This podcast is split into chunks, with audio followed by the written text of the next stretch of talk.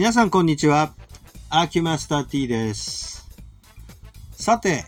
えー、ゴジャっていうね、五行の考え方でずっとお話ししてきて、えー、まあ、本日お話しするのは、やっと5つ目ですね。春からスタートして冬まで来ました。患者っていう寒さ。これはもう皆さん、あの、文句のつけようがなく冬の邪気には間違いないことでございますよね。で、えー、患者っていうのは、あの、寒さで、えー、ございますので、冷えから来るものすべて患者というふうに処理することができます。えー、臓器で言えば、えー、腎臓にあたる機能なんですが、あの、腎臓っていうものをちょっと考えてみると、これは一体何なのかというと、えー、簡単に言えば、血液のろ過をして、えー、体に有害な不純物を排出しているのが腎臓ですよね。で、腎臓で、えー、処理されて排出されたえー、まあ、水分とともにですけども、排出された、えー、体に有害な物質が膀胱に溜まって尿になって排出されるということですね。いわば、えー、と、下水処理場と言ったらいいんでしょうか。まあ、社会インフラで言えばそういうことになりますよね。えー、と、排出するシステムということになります。まあ、ですから、えー、尿というのはそういうものなんだということを、えー、認識していただくと、腎臓がやられるっていうのはもう体に毒が回ることになりますので、えー、腎臓やられるっていうのは本当にあの、命にかなり危険が及ぶっていうことで、えー、この腎を病みやすいのが寒さというふうに、えー、一応、東洋医学では分類されています。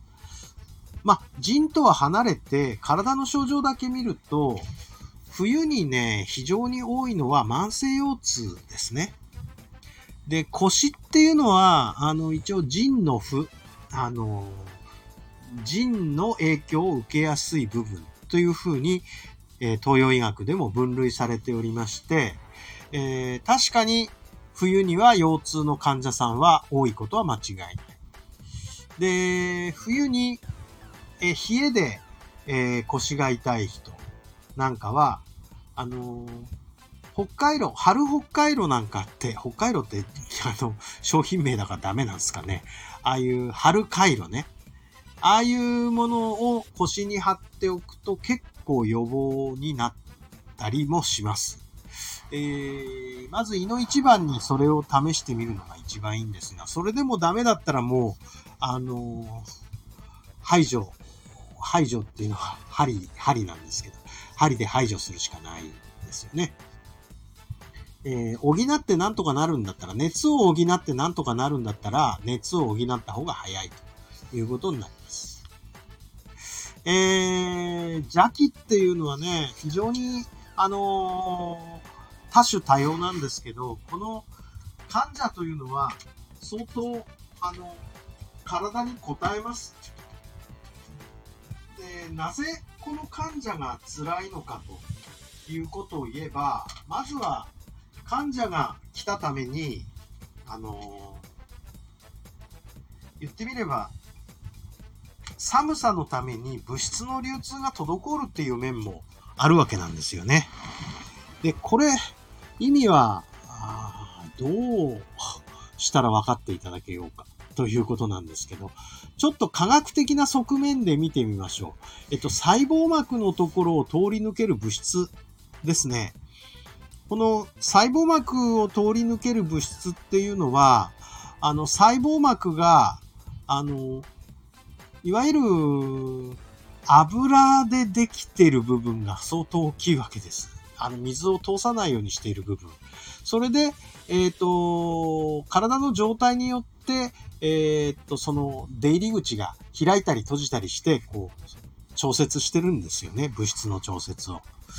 で、その中で、暑すぎると、これはもちろん、あの、油が溶けてダメになっちゃいますよね。えー、壊れちゃうんですよ。逆に、今度寒すぎるとこの細胞のところの膜を通る機能がですね、失われて、固まっちゃうんですよ、油が。油が固まると、流通が悪くなっちゃうわけですね。だから寒くても暑くてもダメで、一定の温度幅じゃないと人間生きていけないっていうのはそういうことなわけでして、細胞膜を通る物質の、えー、流通の問題だったりするんですね。で、寒さっていうのは細胞膜のとこが固まっちゃって、え、ちょっと通りが悪くなっちゃうから、え、それで、変温動物なんかはそれで死んじゃうんだけど、え、人間の場合は、あの、高温動物で一定の温度に保たれてるから、ある程度の機能は維持されてるんだけど、それでも限界ってあって寒くなったら当然機能が落ちるわけですよ。だから、暑いとか寒いとか感じるこのことっていうのは実は細胞膜の10日の限界が来てるよってことを暑い時は、えー、これ油、あのー、暑すぎてダメになっちゃうぜ、みたいな時ですね。当然タンパク質もあるわけですから、えタンパク質も42度以上になると固まっちゃって使い物にならなくなって再生不能ですよね。ある火傷の状態。暑くてもダメだけど、寒くてもダメ。この寒くてもダメな状態に陥るのが患者の影響ということになりましょうかね。で、えー、冷えて、ぶ、その体の中の物質の流通が悪くなるっていう、これが一番の害というふうに言えるでしょう。まあ、だから冬でも運動しなさいっていうようなことをよく言われるのは、この機能をえ、衰えさせないためという側面ももちろんあろうかなというふうに思います。で、えー、寒い時に温めると楽になったりするっていうことなんですね。えー、温めると楽になるっていうのは、まあその快適な温度、物質の流通が、えー、非常に良くなる温度まで、えー、体温が上がるから、えー、物質の流通が、スムースになって体が楽になると。まあまあ、こういったようなことで、暑くもなく寒くもない快適な温度っていうのは、え、人間の快適な温度というふうに言うことができるでしょう。ということでございますので、あのー、この五者の中で患者っていうのは非常にこう、他のものと組み合わさってひどいことになる。特に関東の冬だと、えー、奏者と患者が組み合わさって、えより症状が悪化するし、日本海側だと湿者と、えー、患者が組み合わさりますよね。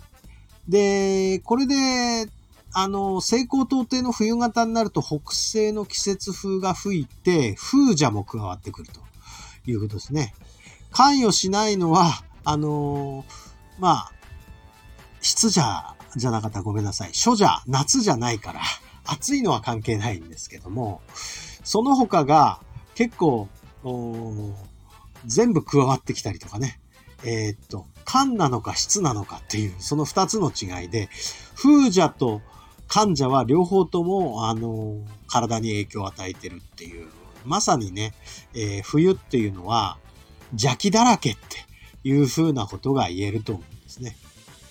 あと、患者の中でもう一個、あのー、まあ、見逃すことができないのは、冬に感染する、えー、風邪症候群をはじめとした、えー、インフルエンザウイルスとかコロナウイルスなどの、こういうあの、ウイルス性感染症の影響ですね。こういったものも冬の邪気の代表的なものに含まれると思います。えー、っと、ここ3年ね、インフルエンザウイルスが、あ何にも流行らないで、全体的なその、まあ、インフルエンザ、コロナ、あ風邪症候群を含めて死亡人数っていうのは実数は下がってて、実は死んでないんです。インフルエンザが流行った年よりも。で、インフルエンザってもうあの、正直コロナウイルスの4倍程度ぐらいの死亡人数。しかも、えー、インフルエンザっていうのは子供から大人まで平等に感染したら、あの、死亡するっていう恐ろしい病気です。えー、コロナウイルスは高齢者中心だったから子供は全然死んでないんですね。全然っつったら無理があるけど、えっ、ー、と、人数だったら圧倒的に高齢者が亡くなってたんで、えー、若者たちは死ななかったんですけど、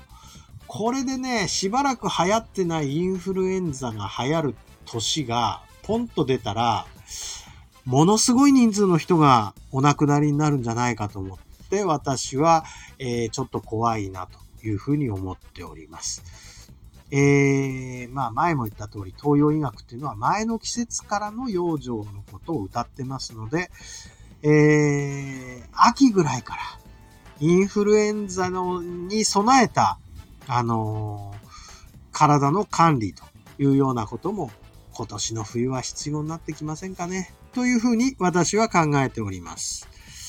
はい、すいません。これで5じゃ全部説明が終わりましたね。まあ、こんなところでしょうか。お付き合いありがとうございました。失礼いたします。